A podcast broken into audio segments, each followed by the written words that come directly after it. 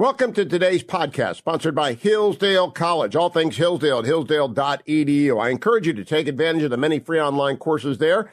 And of course, to listen to the Hillsdale dialogues, all of them at Hugh for Hillsdale.com or just Google Apple, iTunes, and Hillsdale. Welcome back, America. We greatly appreciate former Israeli ambassador to the United States, Michael Oren, joining us again this morning from Israel. We'll take him every morning that he's available. Good morning, Dr. Oren. I need to find out your podcast, by the way, because I've been listening to Dan Senor. I cannot get enough of facts on the ground from Israel. What is your podcast? Uh, so I don't have a podcast because uh, I'm pretty much on the news nonstop all night. That's uh, as you can see, um, we have a 24/7 schedule here. But I do have a um, a Substack uh, newsletter called Clarity, and it is giving you a insight into what's happening here that you're not going to get. I think not going to get anywhere else. And I'll I'll explain in a second with regard to the Gaza hospital bombing. Um, and I've been dealing with this issue for many many years, and I'm going to give you a very different insight. Well, I'm, I'm glad because let me set it up for you. I cannot believe the New York Times ran with Hamas last night and with terrorist oh. organization oh. spin. I could not believe it. So I'm just going to tee it up to you and say I'm embarrassed for the American media of which I have been a part for 34 years. We, we never quoted Al Qaeda. We never believed ISIS. And now we're accepting Hamas and Islamic Jihad and Hezbollah as spokespeople for events on the ground. Go ahead, doctor. Uh, you think this is new? This goes way, way back way back. So uh, in I have a in one of my clarity articles I talk about. I remember that back in 2006, uh, there were nine Palestinians, Muslim children, killed on a beach in Gaza. Uh, the world immediately came out and blamed us because the Palestinian Health Ministry said they were killed by a, a Israeli naval shell, um, and yet it turned out that they were killed by a landmine, a Hamas landmine planted on the beach. Um, but the damage was done. Every headline blamed us in the world. Okay. Um, a couple years later, 2008, during the Cast-Lead operation against Gaza, you I was in that operation. Um, Hamas reported, the Hamas Health Ministry reported that 21 that 21 uh, Palestinian children had been killed by an Israeli mortar shell that fell into an UNRWA school, and that number, quick, number quickly doubled to 51, um, more than doubled. Um, all the world condemned us all the world. The New York Times ran with that headline: Israel kills 20, 51 children. Um, the UN, of all people, the UN, several weeks later determined that the mortar shell never fell inside the school; it fell outside the school. It did it did kill 12 people. Nine of them were Hamas terrorists. Three of them were adults. No children were killed. Right? Uh, and this is a pattern. The Palestinian Health Ministry says and this is what happened in this bombing last night. The Palestinian Health Ministry came out and said that 500 people were killed in this bombing. They later reduced it to about three or even 200. Um, but it's the Palestinian Health Ministry, as if there's such a thing as the Palestinian Health Ministry. The Palestinian Health Ministry, Hugh, is Hamas. Yep. It's Hamas. And just as you said, would you would you quote the ISIS Health Ministry or the Al Qaeda Health Ministry? And would you put it on equal level with Israel? And I'm going to say something that, that it, it is Orwellian. It is Orwellian. It is, and it only exists in one case. Nobody else would say this. It's only a case in the case of Palestinians who sinisterly somehow are killed by Jews. And I would, I think, in, in my heart of hearts, uh, just like calling terrorist mil- militants, you only call terrorist militants if they're if they're uh, if their victims are Jews. You only cite the ISIS health ministry, right? If the victims are Palestinians and the and the perpetrators, alleged perpetrators are Jews, there's something anti-Semitic about it. It's very anti-Semitic, and it's endemic, and I don't, and it's in universities and media more than anywhere else in America. And it's, but they have gone too far this time because I think everyone says what.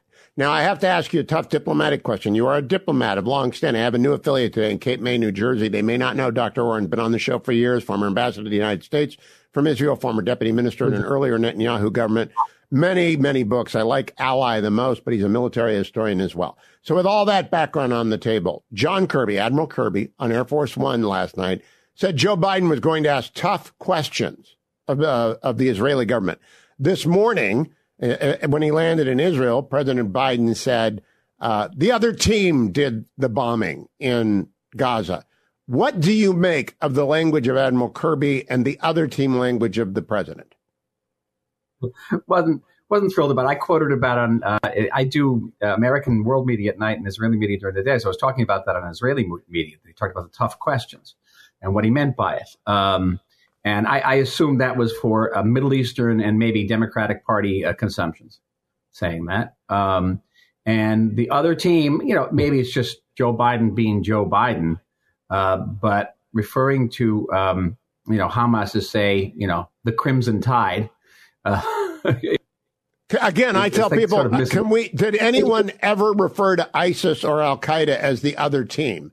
And he's 81 years or, old, or, not, or the Nazis, or for Nazis for that matter. I know, I know. It, it, it, it, it um, it, it, has it's, it's kind of cringeworthy. I got to tell you, it's kind of cringeworthy. Oh, it's the it worst. Could be just Joe. It, it, he's 81 years old. He shouldn't be doing this job. I don't expect you to say that. Uh, Dr. Oren, the Hezbollah promised a day of rage. I don't know if that's another. Again, Hezbollah, a terrorist organization, promises a day of rage. When is it not a day of rage for terrorist organization? But they promised. The what was October seventh? I want to know. Yeah, that's it. And so, what are they planning? And what is Israel going? Are we going to let, by we I mean the civilized world, let Hezbollah start the war, or is Israel going to preempt the war on the north? Oh, I mean Hezbollah. It, it, well, as you know, I've had I've come out publicly about this too, questioning whether we we should maybe leave Hamas for last, because Hamas is not going anywhere. Um, this is another article that's on clarity, by the way. I talk about okay. the possibility that Israel just might deal with Hezbollah first rather than Hamas, and I give all the strategic reasons for it. Um, I think I got a feeling that the Americans are very much opposed to it, but uh, it, it, has a very strong strategic logic to it, and um, you can read about it. But uh, the big question is I, among the experts in Arab affairs I've spoken to, they are proceeding on the assumption that once Israel is on the verge of conquering Hamas, okay, when the last of the Hamas leaders are in their bunkers under whatever hospital and we've got them surrounded, uh, and we're flooding those bunkers with whatever, whatever we're going to flood it with, that's when Hezbollah is going to come in. Because Hezbollah, as a rival terrorist organization, as a Shiite organization, the Hamas is Sunni, cannot sit by the sideline uh, while this is happening and maintain the legitimacy, their, their Islamic legitimacy. Um, and they will then come in by unleashing 150,000 rockets at us. And that'll be something like four, or five, 6,000 rockets a day. And, and none of our anti missile systems can withstand that. None. Be overwhelmed. Um, and we'll see what the United States does. I personally think that, that Biden will pull the trigger, but depends which trigger. I don't think he's going to pull the, bo- the boots on the ground trigger, but maybe air, air and missile triggers. Um, and the question is, do we wait for that moment or do we preempt it? And what are the costs of preemptions? Are there diplomatic costs? One, there's another counter argument to mine, and I, you know, I got to give the devil its due, which says that by smashing Hamas, we will send an unequivocal message to Hezbollah. Um, I hope that's right. I've kind of learned that um, that conceptions, as they're called in the in the Israeli military, can be very, very dangerous. We had a conception that maybe Hamas could be incentivized to focus on governance and not on terror. Well, we were wrong. Um, so that's one that's one school. But there's another school, which is kind of my school, which says we are never going to be in this position again, most likely, um, where we have 360,000 reservists called up, mobilized, ready to go, in addition to say another 100, 125,000 standing army that brings us up to the strength of roughly what the coalition moved into Iraq in 2003. We're never going to have these two uh, naval forces off our off of the Lebanese coast. We're never going to have a degree of international backing and a degree of I stress degree.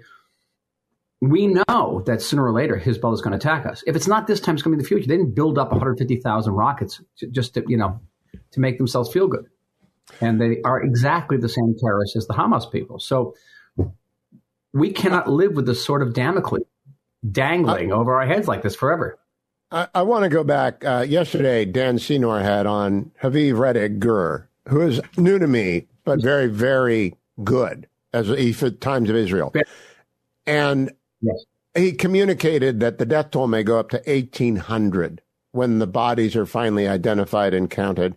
And we don't know how many hostages there are. And he talked about the the shock is wearing off, but the deep resolve of the Israeli people. Hi, everyone. If you've been injured in an accident that was not your fault, listen up we have legal professionals standing by to answer your questions for free. Call now and find out if you have a case and how much it's potentially worth. Call 800 702 5400.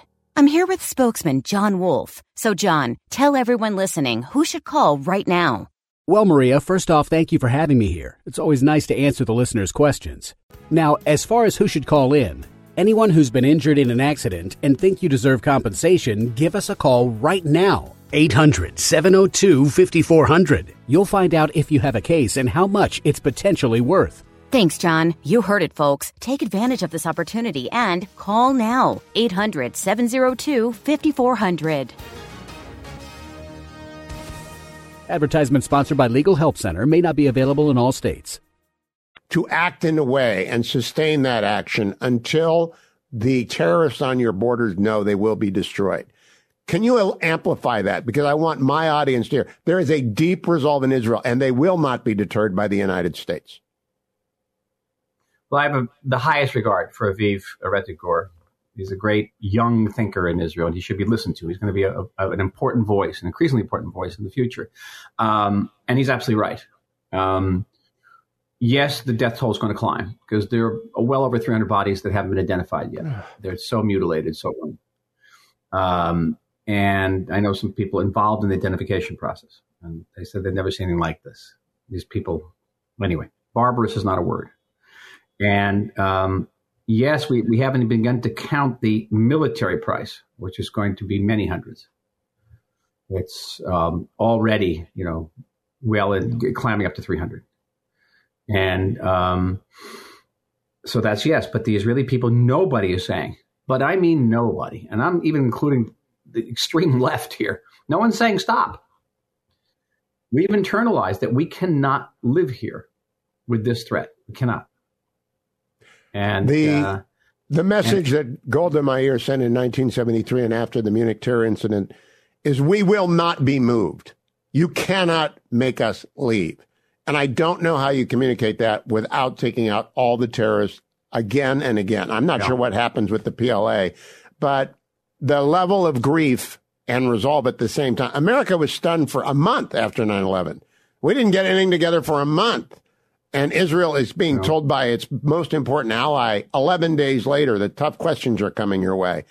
Um, I know you have to balance because America resupplies you, and Team Biden is not exactly Team Israel. Is Israel going to just speak clearly? Will Gantz back up Netanyahu in those meetings with Biden today? Yeah, I think so. I think it's, it's going to be difficult to navigate. So, what what is exactly Biden looking for? What are those tough questions? The tough questions are this: um, We in the administration feel that there has to be some type of humanitarian corridor uh, for the Palestinians. This is in your interest, too, because world opinion will be more on your side if you're seeing that these people, if these people aren't dying of thirst and hunger. Okay, that's putting it in the in the most in the crassest way I can. Okay. Um, secondly, uh, we want to know what measures you're going to take in the future to sort of eliminate, to reduce as much as possible um, civilian casualties in the north, where the where the shelling is. Uh, and lastly, want to know what are your what's your end game? Uh, what's your what's your what's your what's your plan for the day after? That's clarity. That's, that's your Substack. Clarity.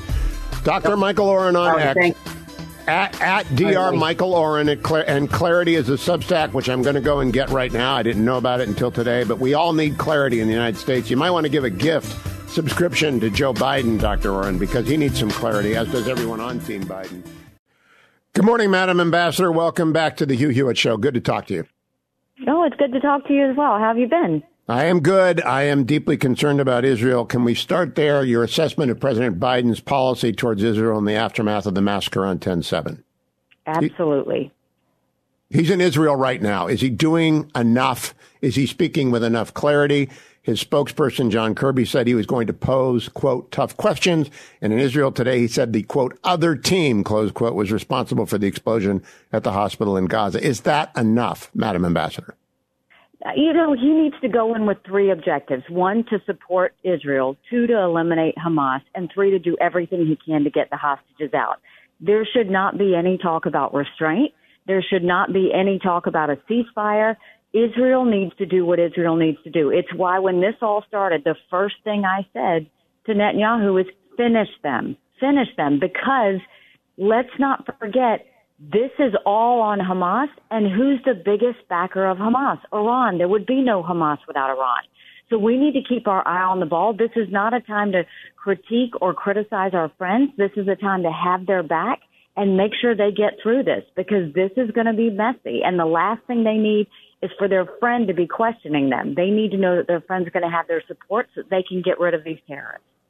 Has President Biden been specific enough about Iran's role in supporting Hamas and Hezbollah? He has not yet used the term, and he doubted it on 60 Minutes on Sunday night. It's amazing to me because not only has he, but as you know, the John Kirby, the spokesman, has talked about the fact that they have no proof that Iran is behind this. Everybody in the world knows that Iran funds Hamas, Iran funds Hezbollah, Iran funds the Houthis. Iran has always funded this terrorist activity. And that's why you never want Iran to get any money. Where Biden went wrong is he loosened sanctions on Iran. He went and gave $6 billion for five hostages. Now look how many hostages we have and guess how much money they're going to want to get because of it. And he's now letting the world think that he's so naive he doesn't think Iran is behind it. Iran is behind every bit of this. When you see the aggression that's now starting to come out of Hezbollah, that's Iran. And all you have to do is look at the facts. It was the Iranian foreign minister that was there meeting with Hamas, the leader of Hamas. Then he went to Lebanon and met with the leader of Hezbollah. They know exactly what they're doing. And also, don't forget who the friends are. China's the biggest importer of oil from Iran. Russia's getting drones from Iran. There is a three headed monster that is China, Russia, and Iran. We have to always see those as heavily connected and understand that that is really what we're looking at. Don't look at it in small pieces. Look at the bigger picture of this and realize that this is why this is going to matter for the U.S. This is why it's going to matter for our friends. And this is why we have to take this seriously and not come out sounding naive and say that Iran doesn't have anything to do with it. Dr. Michael Oren was on the program earlier today and visits with me almost every day since the crisis began in Israel. Today, he raised the possibility again that Israel ought to strike Hezbollah preemptively and first because Hamas can't go anywhere and uh, Hezbollah has 150,000 missiles, not the the rockets that Hamas and Islamic Jihad use, but missiles. Do you agree with him about that, Madam Ambassador? It's interesting because I've been on the border of um, Lebanon and seen the 130,000 plus rockets facing Israel. I've been on the border of Gaza and seeing, you know, basically what you're looking at there. What we have to be careful of is make sure that Israel can handle this different front war. You know, whether it's, you know, we know it's going to be with Hamas. They're not as strategic. They're not as skilled. You look at Hezbollah, they're much heavily trained. They're better armed and they're better at what they do. And then you've got some protests happening in the West Bank. So the key is we've got to make sure that Israel can manage and handle all of this.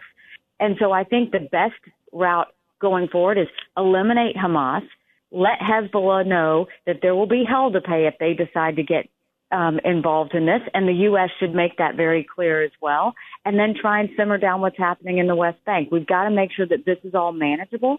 At the end of the day, Israel's going to take on whatever comes their way. They just need to know that we have their back in the process. And I think that if Hezbollah knows that we're really serious, that America will get involved if Israel needs us, that is a huge deterrent if we show that we really mean it and we ha- that we're strong in our words when we say it. Do we do, do, need to do more than send the two carrier groups to the Mediterranean and the uh, the amphib into the Arabian Gulf? Is there something that you would have said that President Biden has not yet said to deter Hezbollah I, and Iran? What I would say is, whatever Israel asks of America, America will give it. And that says everything that Hamas and Hezbollah and Iran need to hear. They need to know we're 100% committed, not 50%, not 75%, not where we're going to question what both sides are doing. We are 100% behind Israel in their efforts to eliminate Hamas. And if anyone gets in the way of that, we are 100% behind Israel, making sure that we take out them as well. This is important because this could lead into a regional war. We have to keep this very selective. We've got to keep it concentrated where it is. But if it means that this is going to get bigger, we can't just say it. We have to mean it. And that means we've got to be prepared to do whatever Israel asks. Israel is a very prideful country. They're not going to be quick to say, oh, we need American troops. They want to fight this on their own. But when they ask for something, that means Israel really does need it, and Biden can't hesitate. He's got to give it right when they ask. If they ask for American troops, would you, as commander in chief, send American troops to Israel? I would give Israel whatever they need, but they're not going to ask for Israel troops. They are too prideful. They want to do this themselves. They want to be the ones that fight. They want to be the ones that win. What I think they're going to ask for is medical help. What I think they're going to ask for is backup and air support. What I think they're going to ask for is making sure they have additional equipment, ammunition to make sure that they never run out. Those are the things you're going to see Israel ask for. Is the they Pentagon war ready, Ambassador Haley, after 20 years of foreign conflicts? I don't think they're as ready as they will be when I'm president, but I think right now it's not that they can't handle this. I mean, we can handle this. We can handle Ukraine. We can do both at the same time. We shouldn't look at this as a either or, but this is a sign that, look, we've got some modernizing to do. You know, the future wars are not just going to be land, air, and sea. They're going to be land, air, sea, cyber, you know, space, in artificial intelligence. We need to start modernizing, and that means – not throwing money at the Department of Defense, but getting rid of all the bureaucracy, the red tape, and start looking at what we need to make sure our military has the training and the modern equipment to be able to go and take on whatever comes our way. Instead of a Department of Defense, I want a Department of Offense. Let's make sure that we are able to handle everything and get in front of it. It should stop being about defense and whether we've got enough to take on things. It should be about offense so that our enemies don't dare challenge us in anything that we do. We've got Amb- some work to do when it comes to the Department of Defense. Ambassador Haley, how would you select general officers and admirals? I mean, what are you looking for in a warfighter? I mean, first of all, you want someone who knows what it's like to be on the ground. They have to know it from a soldier's perspective. And that means they can't just be so high up that they manage. They have to know the fact that why is it that our military men and women are still deal, still have the most archaic guns and equipment out there? Why is it that it took us two decades just to get our military men and women a modern day handgun? They just got it from Sig Sauer in New Hampshire. They just got the modern day handguns. You know, I've actually shot the new guns before my husband shot them, and he's in the military because they just came out with them. These are things that are heavy. They're not, you know, they're not making it flexible for military men and women to move and function we've got to start saying, what does a modern day soldier need? And we need generals that understand that. We also need generals that don't say no.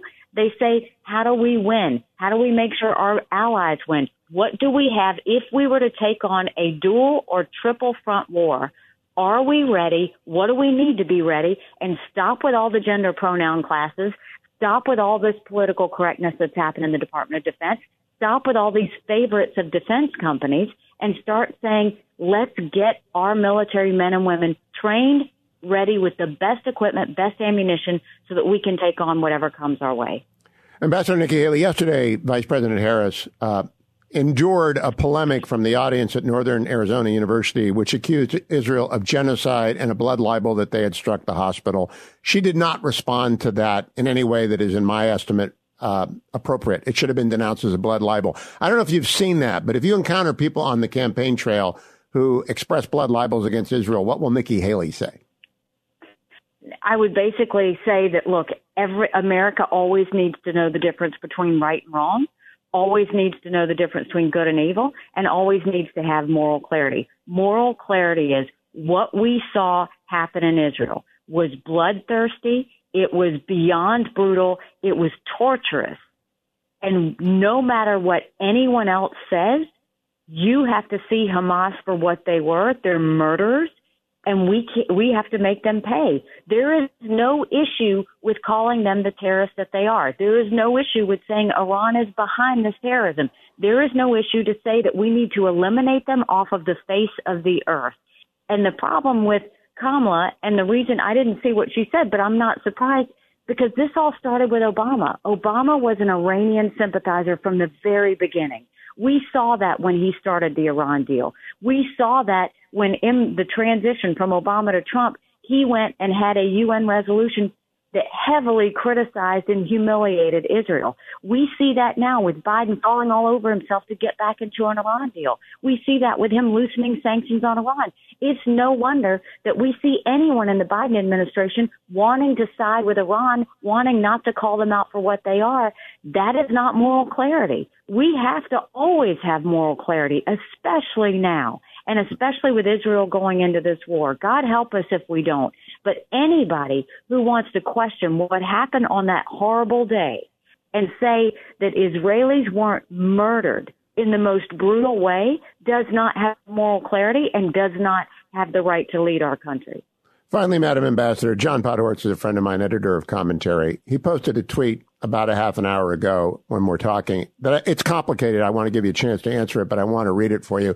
We who, and this is John Podhoretz, we who see Israel and the Jewish people's future at stake must reckon with the fact that the combined forces of Insta news and social media propaganda are designed to debilitate us emotionally. And we need to figure out how to inoculate ourselves from their effects.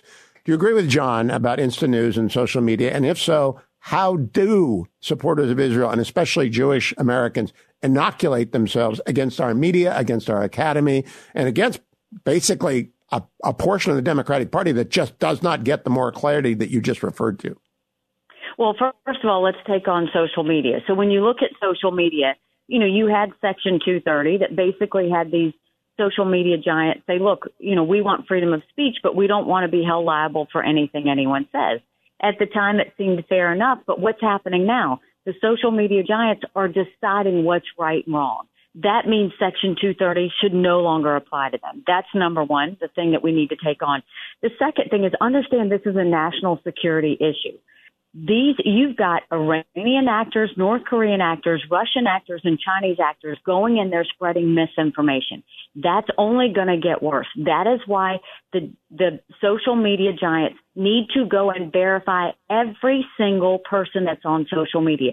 They should have to prove who they are. When you do that, you get rid of all of these Iranian Chinese and Russian bots that are out there spreading misinformation, and it becomes a national security cleanse when you do that.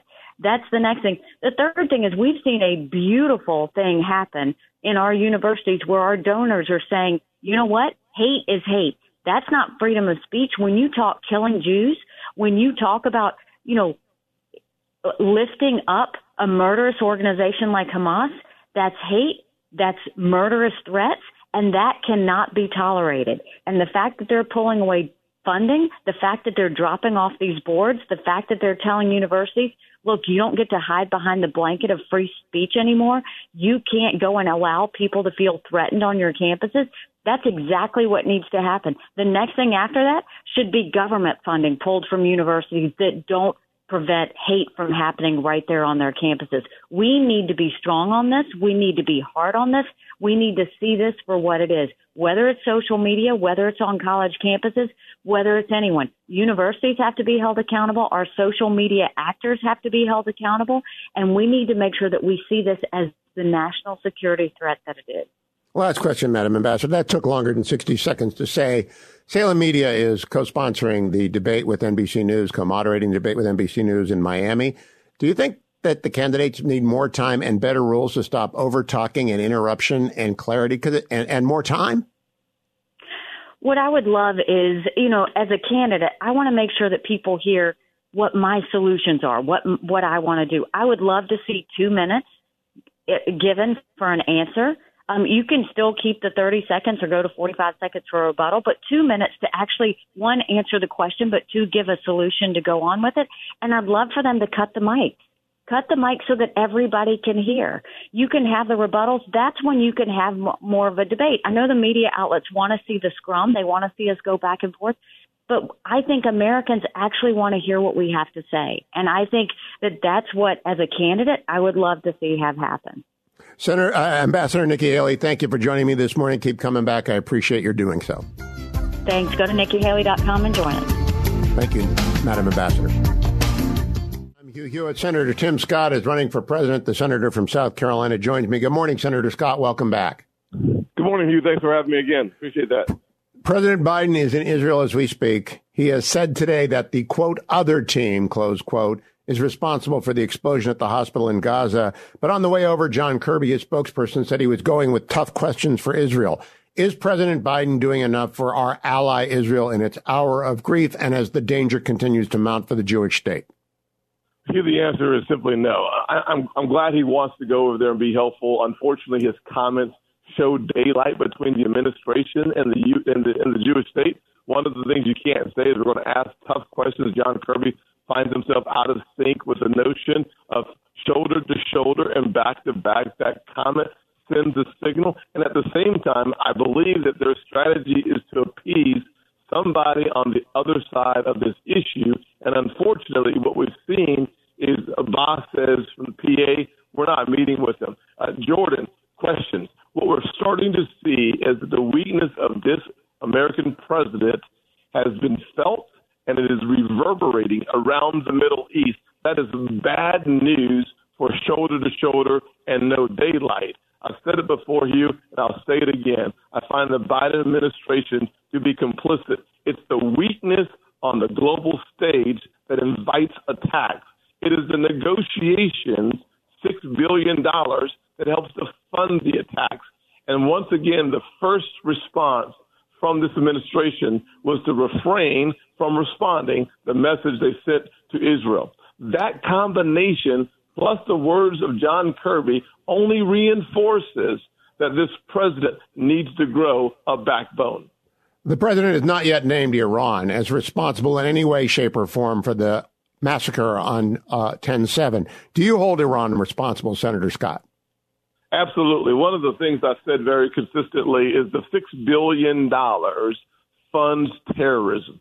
How do we know that? 90% of the money that goes to Hamas comes from Iran. What did Hamas say very quickly after the attacks? Thank you to Iran. What did the president from Tehran say? The president of Iran says, we will use the money any way we want, Hugh. I can't think of better breadcrumbs that leads to one conclusion. Iran, the largest state supporter of terrorism in the world, the strongest backers of Hamas and who controls Hezbollah, has been clear about their intentions. Hamas and their doctrine is not simply to wipe Israel off the map.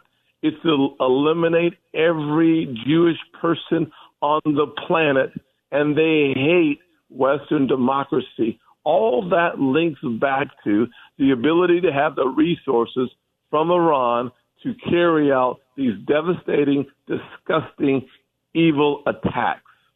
Now, Senator Scott, you're running for the nomination against a, a, field of people that have a lot of national security credentials and against a former president who was, you know, commander in chief for four years. How are you going to distinguish your ability to handle these crises versus their ability and Joe Biden's ability to handle these crises? Well, that's a great question, and thank you for asking. I do think it's important to note that the all the sanctions that we have around the world flows through the committee that I'm the leading Republican on, the banking committee. So when we talk about the ability to sanction foreign countries, it flows through the banking committee. When you think about the challenges that we frankly have on our southern border by my legislation that I created earlier this year that sanctions the accounts and freezes the assets of the Mexican cartels that I got passed through the Senate uh, Banking Committee and frankly is now part of the National Defense Fund. That is a banking opportunity for sanctions. You think about the Finance Committee that I set upon for the last decade, where I have an opportunity to talk through trade deals, negotiation.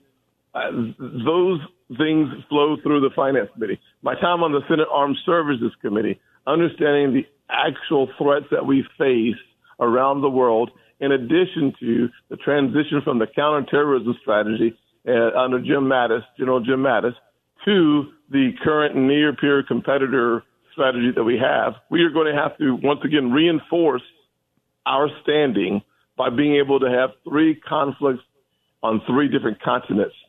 That so, happens through the experience I've had. And then I'm on the Foreign Relations Committee. Uh, those experiences over 10 years, I match that against anybody. So, Senator, you saw the announcement NBC and Salem are, are co moderating the next debate in Miami. Do you think that debate should be focused on national security predominantly, given the world crisis that we're in?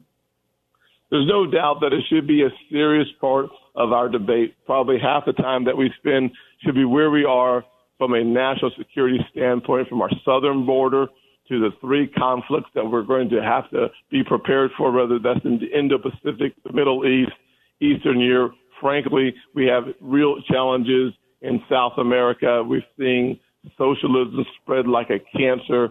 We also have, without a question, here at home, we think about the importance of our national security apparatus, the most powerful weapon, the greatest deterrent that is non kinetic is our economy. If we're not having a serious conversation about weaponizing our economy by having supply chain resiliency, we're not actually having a conversation about our national security. We do have foreign threats, but the strongest weapons we have is an industrial base that builds things here at home. Not understanding that, you miss the actual picture of national security.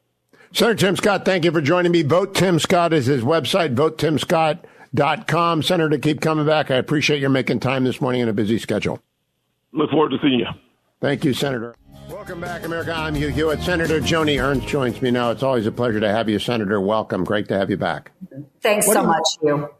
What do you make of President Biden saying the other team did it uh, on the ground in Israel today? I'm just kind of stunned, but what do you think? Well, I'm glad he's acknowledging that it was not Israel, but he needs to call out Hamas. And not only does he need to call out Hamas, he also needs to call out those that are funding Hamas and the Palestinian Islamic Jihad and all of these other terrorist organizations. And Hugh, we all full well know that that is Iran. Now, let me ask you, I'm going to come back to Iran, Senator Ernst.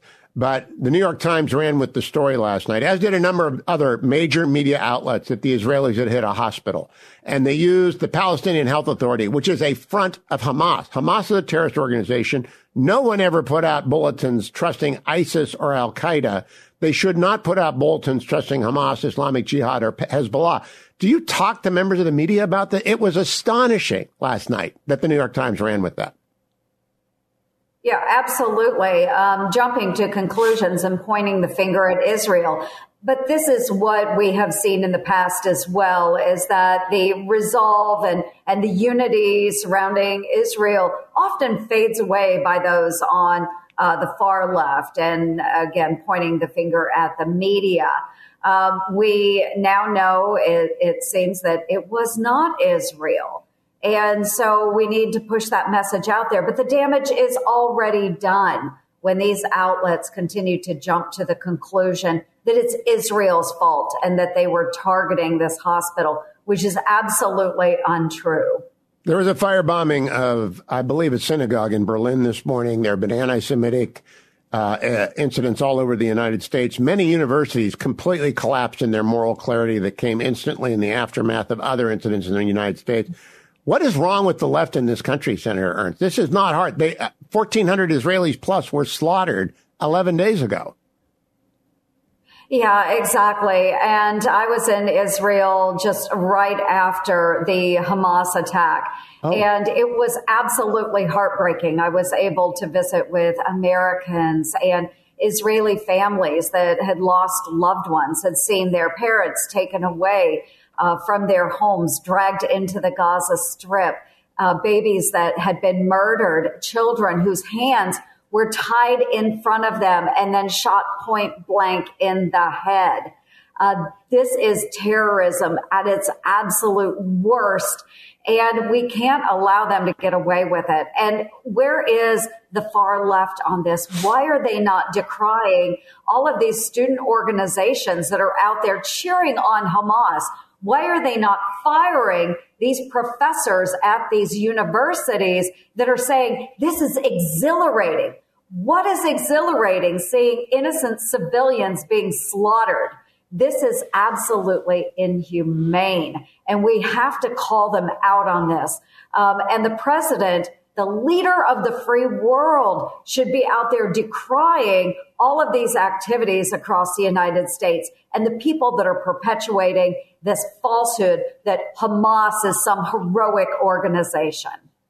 Now let's turn to Iran, Senator Ernst. I wasn't aware that you had been in Israel, and please expand on the details of that visit if you can. But I, I am waiting for the president of the United States to say Iran is guilty because they are. They have sponsored Hamas forever. They are. Hezbollah is just Iran. Iran is just Hezbollah, and so is Hamas.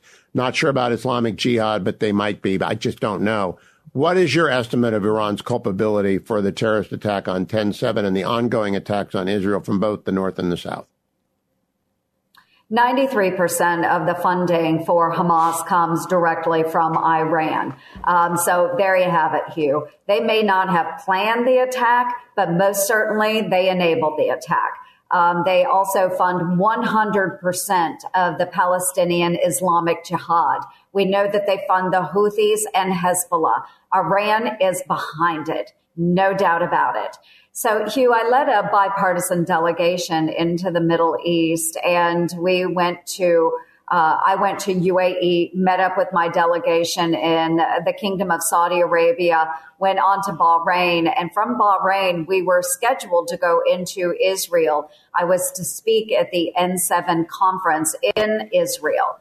Unfortunately, as we were waking up in Saudi, getting ready to go to Bahrain, we found out about the attacks on Israel. So our itinerary was um, disturbed. We we had to replan. We ended up going to Jordan in a holding pattern until I could get into Israel. I was very forceful about it. I had Democratic members that also said, Senator, if you're going in, we're going in with you. We went in because we wanted to show uh, the is- Israelis and their leadership that we stand united shoulder to shoulder with them. And in the face of terrorism, we are going to be there for them. So we went in, Democrats and, and I, we spoke in one voice, supporting Israel and the people of this Jewish state.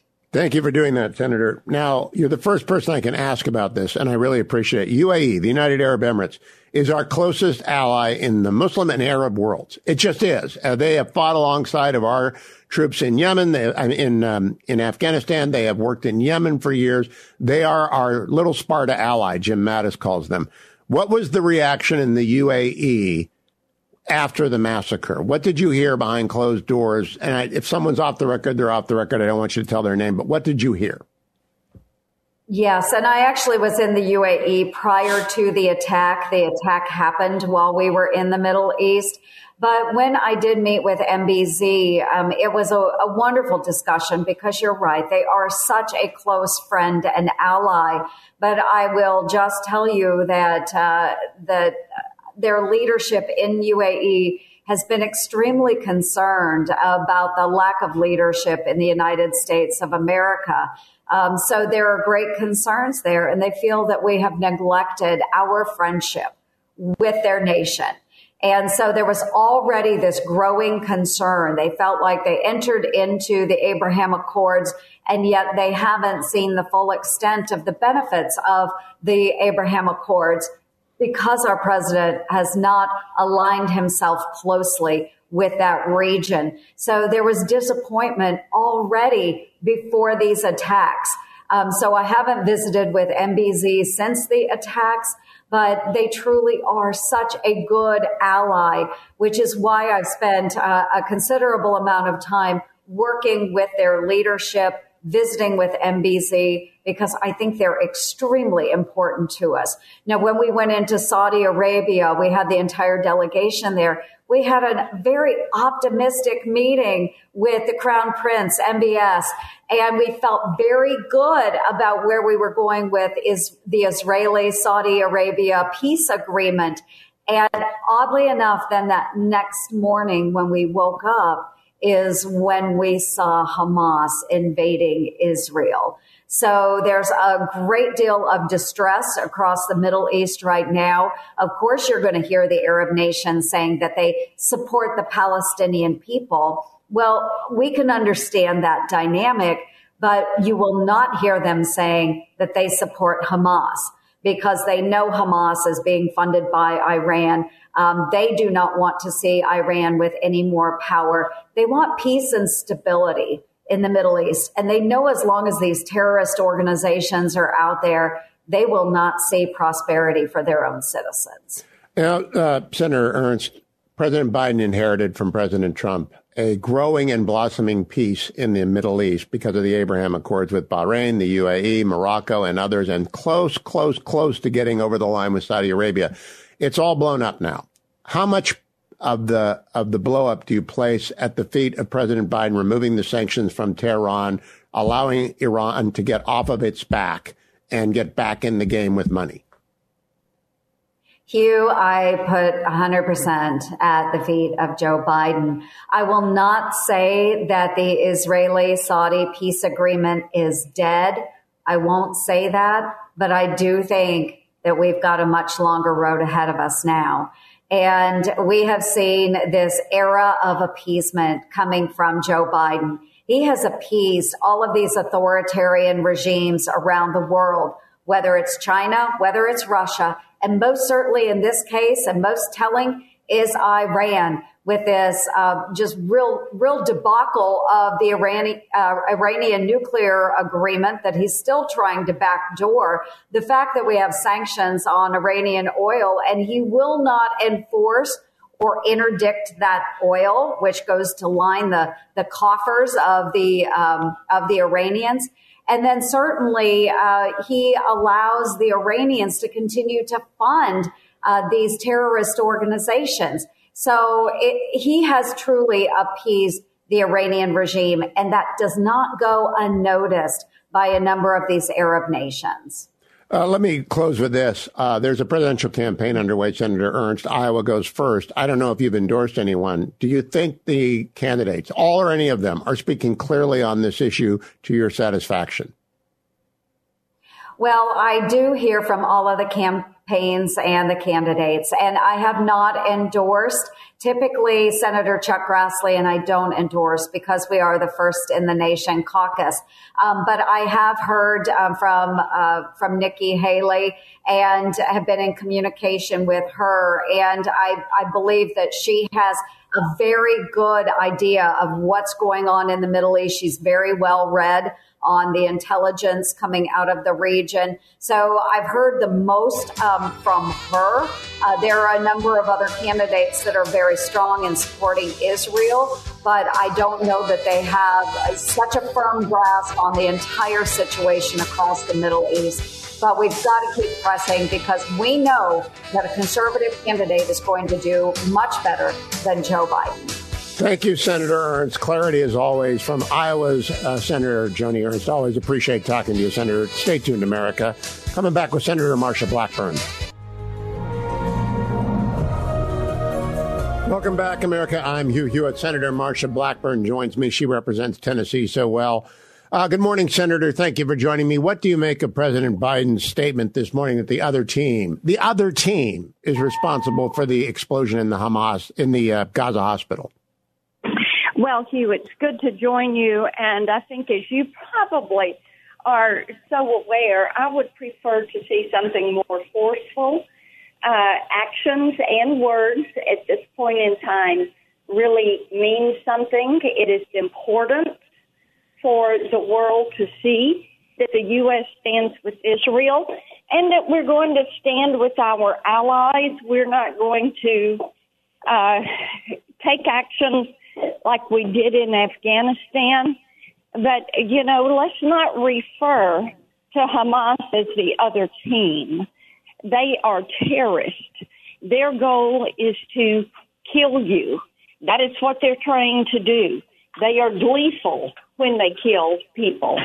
These are terrorists and they are hard at work trying to wipe Israel off the face of the earth. Thanks for that clarity, Senator, because we could use that from the administration. How much fault do you lay at the feet could. of how much uh, blame do you lay at the feet of the Biden administration appeasement of Iran for the attack that occurred on 10 7? Well, you know, Hugh, I think you have to look at it a little bit further back. And with the Obama administration, the first Iran deal, I, I think you had bad actors uh, that are our adversaries began to think, hey, we can roll these people and get what we want. And then, uh, and part of this, this is why I've called for Jake Sullivan to be removed as our national security advisor. Jake Sullivan did not serve President Obama and the American people well. He did the same thing, and that was in that first Iran nuclear deal with all the pallets of cash that went in there. Did not serve well uh, for President Biden during the Afghanistan withdrawal. You look at what they've done with coddling Iran, thinking you can appease them and get somewhere with these terrorists. Uh, it, with this latest ransom payment of $6 billion. And President Trump had cut funding to the UN Relief and Work Agency for Palestinian refugees. He had cut it. Joe Biden comes back and he puts $730 million into that agency. That's U.S. taxpayer money going into that agency. And what we know is that they hire people affiliated with Hamas. Hamas has stolen money from the agency. Hamas uses the aid facilities that are in Gaza to store weapons and ammo. So uh, let's be clear eyed about this. Yeah, Hamas is just ISIS, is just Al Qaeda. Yeah. Yeah, in this world, we've got allies and we've got adversaries. And when you're talking about Russia, China, Iran, and North Korea, these people are not allies. We are not going to appease them. Iran is the world's largest state sponsor of terrorism. That's their uh, deal. If you give them money, if you ease sanctions on them, which Jake Sullivan has done and has allowed them to return to selling oil, under Trump, they were producing a few hundred barrels a day. Now they're up to three million barrels a day, and they're bringing in a billion dollars a week selling oil, and that money is going into uranium enrichment, building nuclear warheads, and into terrorism. They give Hamas a hundred million dollars a year. They give Hezbollah a hundred million dollars a year. In addition to these proxies of theirs, they give supplies, training, equipment, ammo. They stand them up. Senator, I, I, want to close. We got a minute and a half left. You are a veteran of the House. The House is paralyzed. What is your advice to your colleagues in the House about getting a speaker in place? I think that our uh, colleagues in the House need to get their act together. They need to elect a speaker. Jim Jordan is up today. He is a good man. He deserves their vote. He would be a good leader, but it is time for Republicans, this group of eight that staged all this. We've got people that need to grow up, get over themselves, and get back to the business of governing in this country. Senator Marsha Blackburn, it is always good to catch up with you. Thank you, Senator. Welcome back, America. I'm joined by Senator Marco Rubio. Good morning, Senator. Thank you for joining me. Good morning. What do you make of President Biden's statement that the quote other team close quote was responsible for the explosion at the hospital in Gaza last night? Well, if by other team he means Hamas or Islamic Jihad, he's right. I don't know why he uses that terminology, but Look, I'm glad the president's in Israel today. I think it's important that Israel's enemies see that the U.S. is committed and that a U.S. president is there to show that commitment. Um, I wish he was a little bit more specific and articulate about it um, in, in terms of how he speaks about it, because this is what we need to understand is happening here is that this is not just a war uh, on the ground with rockets being fired. There's also an informational war going on and you know what really bothers me, Hugh, is you see the press reporting immediately yesterday, and I'm talking about even the Wall Street Journal, but CNN, all the usual suspects. The immediate headlines: Israel strikes hospital. The source, as it turns out, it's not true, and the source of that information was what they call the Gaza Health Ministry. The Gaza Health Ministry is the Hamas Health Ministry. It is a Hamas controlled organization. It is entirely under the power of Hamas. and they're going to use every opportunity to try to smear Israel and to, and to inflame the street. And it has real consequences. If you look now in Beirut, in Amman, Jordan, in Turkey, uh, you've got efforts to attack the Israeli embassy and in some cases the U.S. embassy as well. For example, in Lebanon, even as we speak, there are these massive protests outside the, the, the embassy in Lebanon, in Beirut. It's a very serious situation. And, um, and I think everybody needs to be responsible here when they report information from this Hamas health ministry.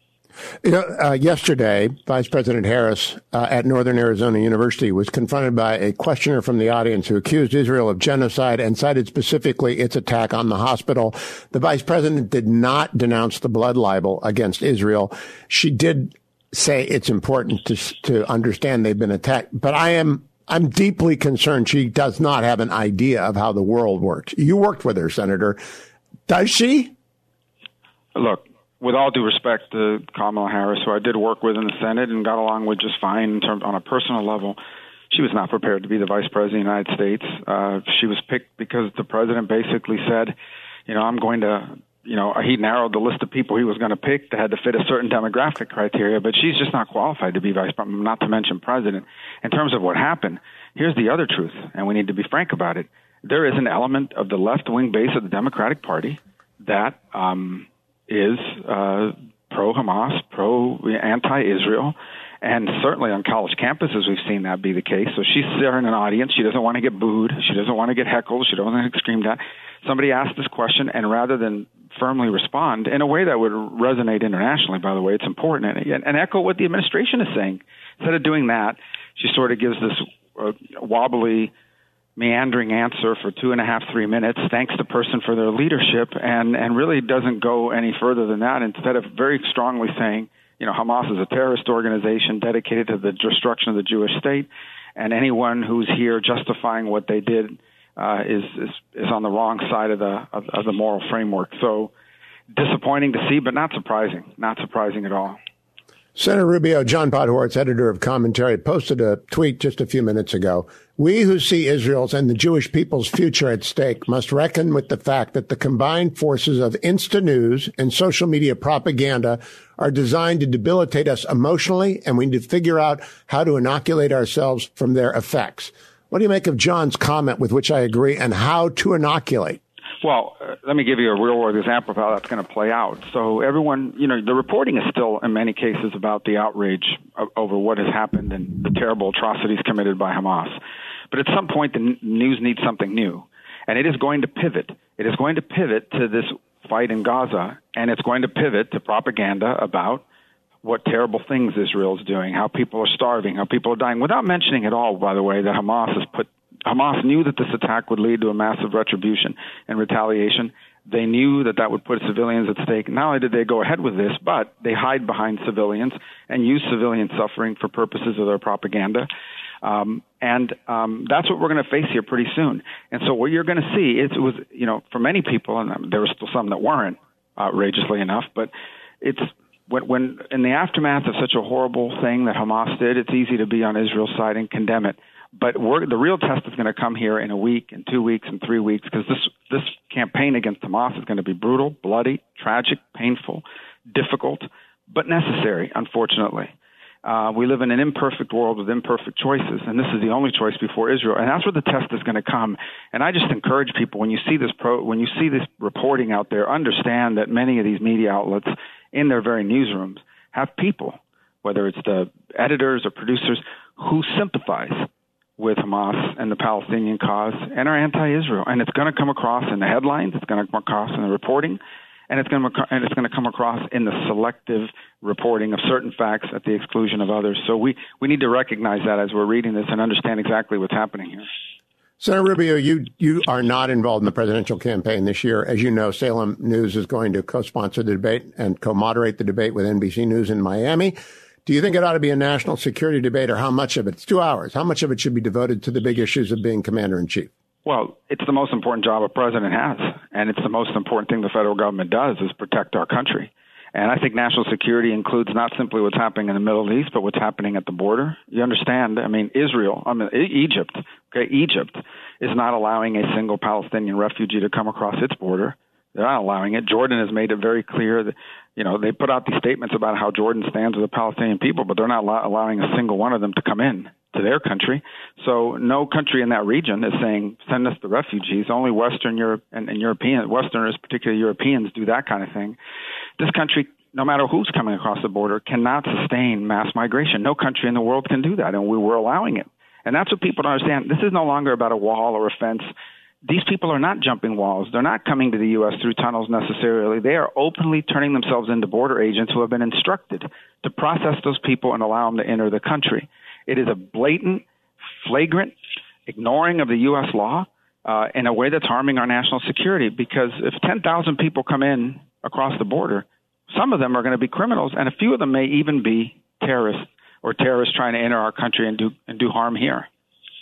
Senator, uh, is appeasement too strong a word to use for President Biden's policy vis-a-vis Iran? No, that's exactly what it is. It is this belief that somehow Iran is a country that operates the way other countries operate. I'm not talking about the people of Iran, who I don't think are supporters uh, of, of the regime there. This is a regime headed by a Shia cleric who has apocalyptic visions of the end of the world and believes his role is to try to further that. In furtherance of it, he believes that their job is to create a Islamic bloc in the Middle East centered on Tehran, and their goal is to drive not just every Westerner but every Jew out of the Middle East. That's their goal. That, that that's their stated purpose. It's in the Constitution of Iran. And to believe that you could negotiate a deal with them the way you would with some country in Europe or even some country in Asia is ridiculous. But it is the fantasy world that these people live in. They think that, that you can, if you sit down and talk, you can reach an understanding with anyone. There are elements throughout history and in the present day you, you cannot reach an understanding with. You cannot reach an understanding with a government, with a group of people who seek your destruction as the ultimate purpose for their existence on the earth. You can't. And that's what this administration has fallen into the trap of doing with Iran it's a continuation of the Obama policies. Senator, the I call it the triangle of tyrants: Beijing, Xi, Putin in Moscow, and Khamenei in Tehran. Can that be broken, as Vivek Ramaswamy is talking about doing, or is that a reality that we're going to have to deal with for decades? Well, it's a reality simply because they all seek, and for different reasons, to undermine the United States and our interest in the world. We, we need to accept before we start talking about this topic is that our goals, our our our um, priorities, our objectives, are diametrically opposed to the objectives of those three. Now, they, I rank them in different order. By far, Beijing is the greatest threat. They have the largest economy, largest military, most geopolitical power. Russia under Putin is now an appendage of China. They're a junior partner, and Iran's ambitions are at this point more regional, but nonetheless very dangerous. And so, what those three countries will do is they all say, "Hey, we have the same enemy. We're sanctioned by the same people. Let's get together and try to undermine that." And they will always look for ways uh, to work together when possible to undermine or counter our national interest. And um, and I think we, you know, the, the notion that uh, the only way that that breaks is for new leaders to come to the helm in those three countries. We can't necessarily cause or force that. So in the interim, we have to deal with the reality of what we have. Now, Senator, you're the perfect person to ask this because you're not yourself running for president. But should our candidates name their national security team or at least the universe of people from whom they will be drawn in order to provide a contrast with the Democratic candidate, which could be President Biden? Increasingly, I think he's too frail to run again, but who knows? Yeah, look, I think that that's always a good idea. I think the problem is, you know, both because of President Trump running again and because there are so many other people in the race, there are a lot of people out there who I think could do a great job in the national security realm that may not want their names included or or are not going to endorse or get involved in that way in a campaign. But but I think most certainly to to understand at a minimum, you know, some broad outline of the kind of people that they would like to see serve in their administration would would provide that level of contrast that that would help American voters make a decision about what kind of presidency. You know, the the old phraseology about personnel as policy is true. You're seeing it under Biden. You saw it under Obama, and you saw it under Trump, frankly. Last question for you, Senator. Do you think the Pentagon is war ready right now with the uh, the general officers, both generals and admirals that they have? Well, I think they're capable of executing a mission. For example, if we're called upon to have to defend U.S. forces in the Middle East and beyond, we're still the most capable military in the world. But I think our job is to look beyond what's in front of us now to what may come down the road and be very concerned about it. I, I do think that over time, you have to ask yourself, you know, we we had a military that was largely built in a world where counterterrorism was our priority. We're now returning to an era in which our national security threats come from global. Not that terrorism isn't a threat, but we also have great power threats now from China, from nation states, and and we need to have not just the mentality, but we need to actually have the equipment and the numbers and the quality and the type of weaponry that necessary to, to engage in those kind of conflicts. And you can't just start working on that once a conflict starts. You have to be a decade ahead of it. Last question is political, Senator. There is chaos in the House Republican Conference. Does that hurt our national security? And what is your message to the House Republicans about getting their speaker elected? Well, I think if three months from now we don't have a speaker, two months from now, then it most certainly is a problem because that means we'll have a government shutdown and other things like that. Imagine we were in the midst of a shutdown right now in the middle of all this. That said, you know, look, I don't. House members don't look to senators to. I don't think there's any Senate imposed solution on that topic. It'll have to work itself out, and I hope it will soon enough. Um, it's unfortunate because it's the one branch of government we have control of, and right now it's not open for business. So that, as a Republican, it's a problem, and ultimately it will be a problem in the long term. But you know, I'm hopeful. I don't have any backdoor information, but I'm hopeful that, that will work itself out here soon, and we can get back to work. Senator Marco Rubio, thank you. When the government used emergency edicts during COVID to restrict the gathering and worship of churches, three pastors facing the risk of imprisonment, unlimited fines, and their own churches being ripped apart took a courageous stand and reopened their doors in the face of a world that chose to comply. The Essential Church is a feature length documentary that explores the struggle between the church and government throughout history. This fascinating story uncovers those who've sacrificed their lives throughout history for what they truly believe in. Rediscover why the church is essential and how we prove that this stand remains true from a scientific, legal, and most importantly, biblical perspective. This is not your typical movie. It'll change your life. You need to see this movie with your friends and family. The Essential Church is streaming today exclusively at salemnow.com. That's Essential Church streaming at salemnow.com. Welcome back, America. I have to pause from the drama that is under unfolding in Israel as we speak. Uh, Joe Biden screwing up again to talk with uh, Chairman Mike Gallagher of the Select Committee on Engagement with the Chinese Communist Party. Also, of course, Republican member from Wisconsin, very well regarded Republican member from Wisconsin, in a conference that is beyond chaos at this point. There was a vote yesterday. Jim Jordan fell 20 votes short. He's not withdrawing his name. He's working the ropes. And I hope he gets 16 of those to flip so we can have a speaker in the United States. We've got to have a speaker. I was talking with the senior Republican official yesterday about this. We've got to have a speaker. And the inability to get this together is such a bad reflection on the Congress of the United States and politics at the time that the President of the United States is doing the same thing abroad in Israel. Um, Chairman Gallagher, uh, your lighting's horrible, but that's okay. Tell me a little bit about the paralysis in the GOP caucus. We can't keep doing this. We're going to, we're on the brink of an international war and we don't have a speaker. What is happening? Uh, we are self-immolating at present. And I get that everyone has their own individual priorities. For example, I think our most urgent task right now is to rebuild our arsenal of deterrence, our munitions industrial base, the weapons, the long range precision fires that are critical for a Taiwan scenario, for Israel, Ukraine, etc. There are members of the New York delegation that think restoring the SALT deduction is the most important thing on earth. There are hardline conservatives who think unless we pass HR2, the border bill, nothing else matters. I get it. I get it. But at the end of the day, with a narrow majority, we have to come together and support the candidate that gets the majority vote in caucus. Otherwise, you're effectively accepting prolonged chaos or effectively handing control of the House to the Democrats. Uh, neither of those scenarios is a good look for the GOP in the short term and certainly heading in to an election year. It is a full on geopolitical crisis internationally. And the American people expect us, the party that has traditionally been the strongest on national security, to step up and to be the adults in the room. And right now, we just have too many internal divisions, and it's getting in the way of sound, strong conservative policy. Now, when you meet up with a member like Ken Buck, who voted against Kevin McCarthy, voted against defense appropriations bill. Ken's been on the show forever. I've known him forever since he was the attorney general. I helped him get elected the attorney general in, in Colorado, support him as governor. He'll never be back on this show, and he's looking for a media contract. What do you say to him? Do they have any idea at the point at which we are right now?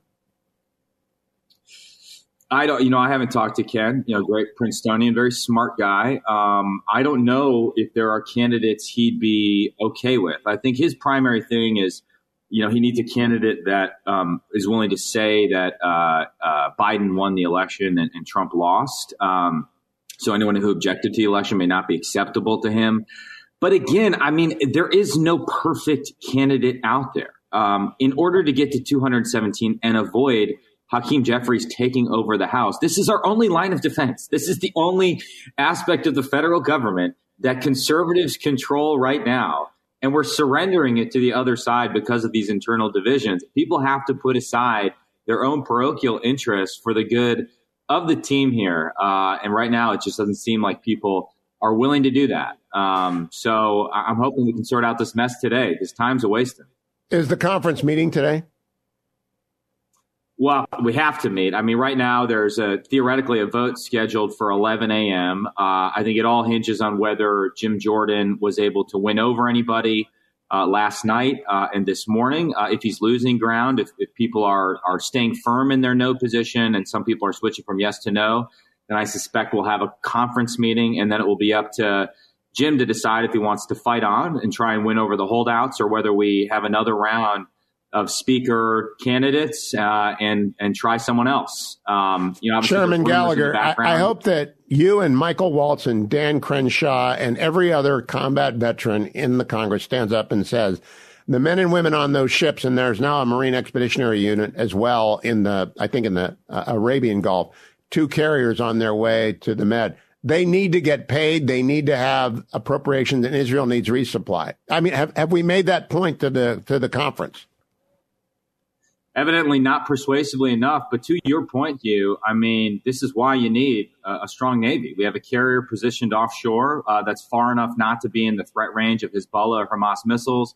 It has an air uh, wing with a range of 500 plus miles and standoff stand in weapons. Um, it's escorted by four Aegis equipped escorts, each carrying at least 25 Tomahawks. So that's over 100 land attack missiles. That's a strong signal to send to the terrorists in Hamas, the terrorists in Hezbollah, the terrorist supporting regime in Iran you know, this is why you invest in American sea power. It's something we've neglected for far too long. It gives the president options in a crisis. This is our moment. This is an opportunity to make a generational investment in our arsenal of deterrence and the and the United States Navy. We need way.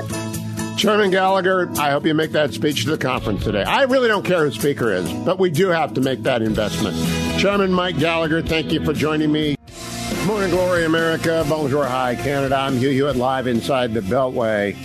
I am uh, pleased to welcome WNJD Fine Day 1023 Cape May, New Jersey to our universe of affiliates. And we love Cape May. We love New Jersey. Welcome. It's great to have you. This is a serious show in serious times. And I'm opening up with a serious guest, Mary Katharine Ham, longtime contributor to Town Hall. She is also, of course, the co-host with Vic Matus of Getting Hammered, the podcast that is must listening when you want a break from dreariness and in very serious times. Mary Katharine, it's taken a serious turn, as I have in the last couple of weeks since the massacre. I want to go to your edition when you said, where are the adults? Because that, that's what I've been asking. President Biden today in Israel says Gaza hospital blast appears to have been caused by, quote, the other team. What do you think of that? Where are the adults? Where are the adults in any industry, right? Because we watched the media uh, just run with a Hamas claim last night. And look, I've seen this movie before. We've seen this movie before. Even though the pitch about Biden was that it was the adults back in charge, that these were the adults in the room, that he was going to be the normal force. Two weeks ago, or what it was, 11 days ago, or right after this happened on Fox News Sunday, right afterwards, I said, look, his speech was correct. The words are correct. Let's wait two weeks and see where we are on that full throated defense. And it's been 11 days today, and we're at, he's going to go to Israel and say, mm, should you guys be really doing all of this? I can't imagine how Americans would react if Israelis PM came to America and told us after 9 11, don't do anything. You don't need to yeah. do any ground invasions. You don't need to do like look. Obviously, in our policy, mistakes were made post 9-11, but that does, it does not follow that retaliating is always wrong. Yeah, you know, Mary Katharine, I, I believe very much that Israel has always followed the laws of war as closely as we have. I know that their attacks measure up to any standard of of uh, international law or the laws of war they understand philosophically. When John Kirby said on Air Force One en route to Israel, the president's in Israel right now. He's doing his meetings right now. John Kirby, Admiral Kirby, his national security spokesman, said Joe Biden was going to ask Israel tough questions. Okay, what is that supposed? You've been a journalist a long time. What is that supposed to communicate to the journalists? Unpack that for me. Yeah, that's communicating that he's not going there in defense of Israel. He's not going there as a uh, no light between us ally. he's going to start pressuring them pre ground invasion, uh, which I wonder, frankly, if that should have started earlier so that he couldn't uh, jump into this equation uh, in this manner. But, you know, they depended on American support. And now he's coming to lend that in the weakest way possible, if not sort of be counterproductive. Um, and everybody, when they see that quote, knows exactly what's happening. He's going there to berate Israel, which is just astounding to me. We are less than two weeks out from the greatest death toll incurred by the Jewish people since the Holocaust. And people are telling them, nah, don't do anything. I'm, I'm actually astounded, even though I knew this would happen. There are 200 hostages as well, maybe as many as 250. I listen to Dan Senor every day as well. You're the, uh, the podcast of choice of the Fetching Mrs. Hewitt, but I've gone to Dan Senor as well as Getting Hammered because Dan Senor has got great guests every day. They expect the death toll may go as high as 1800 from 10-7. They can't identify their dead. It's been 11 days and the president is saying, oh, I think the other team blew up their own hospital. A, it's, it's just completely indifferent to the suffering of the people in the hospital, which probably included people on dialysis machines, infants in uh, premature baby wards, the kind of people think that are absolutely got nothing to do with this war. But Hamas is a terrorist organization. The rocket was launched by Islamic Jihad, another terrorist organization. I don't think I've heard anyone yet. Correct me if, if you have. I don't think I've heard anyone on Team Biden say Hamas is a terrorist organization. Don't believe anything they say. Islamist Jihad is a terrorist organization. Don't believe anything they say. Hezbollah is an arm of Iran. Don't believe anything they say. Have you heard anyone with that kind of clarity? No, I have not. And that would be the clearest thing to know in the wake of this attack, right? The thing that's so frustrating about that rocket falling is that immediately afterwards, without the administration saying, hey, don't believe Hamas and its spokespeople immediately, is that the press runs with this, despite the fact that they know very well that in Israel, who does follow rules and actually has a number of victims before it goes running to the press, right? This is why they can't count their dead yet, is because they actually verify it. Um, Hamas just makes up a number. This, this, this rocket lands. Now we see pictures of probably in the parking lot adjacent to this hospital um, it's unclear what the number uh, of dead is. It's very unclear. of course, we have um, no evidence that it came from Israel except for Hamas's word. If someone in the administration pointed that out, it would at least make media maybe slightly more shy about running with this nonsense from the second it comes out, which, by the way, of course, inflames people all over the world. Mary Katharine, the media angle and the university angle are two things I wanted to put to you. There are no adults in academia, at least in elite universities. You know, I don't know about Georgia, but both of my alma maters have fallen flat on their face. Our friend Guy Benson's beloved Northwestern has fallen flat on its face. University of California, Davis, fetching Mrs. Hewitt's alma mater, University of California, Los Angeles, all over the country. Great universities are falling, are failing this test. Why do you think that is? I think I have a, an answer, but I want to hear yours first. I mean, this is this is a frog boiling situation where the administration has not stood up to students for a very long time, and as a result, they have been radicalized to this degree. They believe they can shut up anyone who disagrees with them, and their new uh, ideology that they've ascribed to, which by the way is at least tacitly supported by administration, if not openly, is that oppressed and oppressor is the hierarchy. It has nothing to do with right and wrong. As long as you can identify someone as the oppressor, even if it's a tiny baby, then violence is fine against that person. You have been released from all moral considerations. That is what the decolonization is. That is what much of DEI is. These privilege walks that you see on campus where people are separated by whether they have more than one parent or they lived in a house versus an apartment. There's a logical step from that privilege walk is the thing we saw at Stanford, where a university uh, professor made the Jewish students stand in a corner and tell them that that's what it felt like to be Palestinian. They have lost their minds. I don't mean to, you know, put too fine a point on it, uh, but the adults have to be brave enough. The people who are sane have to be brave enough on campus to punish some of these students for going out of line, for inhibiting other people's speech, for taking down posters on campus instead of putting up their own posters, which they're welcome to do. They need to be punished so that people know that the lines are clear and this is what we do on campus. But there are so precious few of those adults who are brave enough to do that. And a lot of them have lost their jobs in the past for doing exactly that. Now, Mary Katharine, I want to close by, and thank you for getting up early today. I've got like senators on parade today and presidential candidate potpourri. But I, I do talk to you and Bethany Mandel because I like to talk to mothers of small children because right now I'm very grateful that I was born in 1956. That meant I didn't go to war. That meant I was in college during 76 to 80, which was a period of Jimmy Carter and peace in the Middle East. And that my kids were grown up before the internet overwhelmed teenagers and small children and the world got into AI and social media. What do you worry about the most? It really would be overwhelming. And I've got a daughter like you with children, a lot of kids. I don't, I talked to her about this, but what do you tell? I, I think young mothers are facing really extraordinarily difficult challenges, including 15 years from now when someone's got to go to college, if there'll be anyone other than Hillsdale left. Look, uh, state uh, state schools in the in the red states and trade school are looking better and better every day. Uh, but no, I think part of part of what there are obviously immediate concerns with whether you know we're going to a global conflict here. But uh, beyond that, look, I think the key for me is having friends like Bethany, frankly, where we parent similarly, where my kids can see that not every child has a phone at nine and that that is fine. Uh, they don't get a lot of screen time. They are not um, sort of that's not the default in our home and that can make life harder sometimes but once you climb that hill and you've taught them the skills to be on their own and be bored and read a book uh, things actually get sort of paradoxically easier for you if you once you climb that mountain. So having people around me uh, who think that way is very important. But finding those people, especially if you live in a blue area, can be very very hard.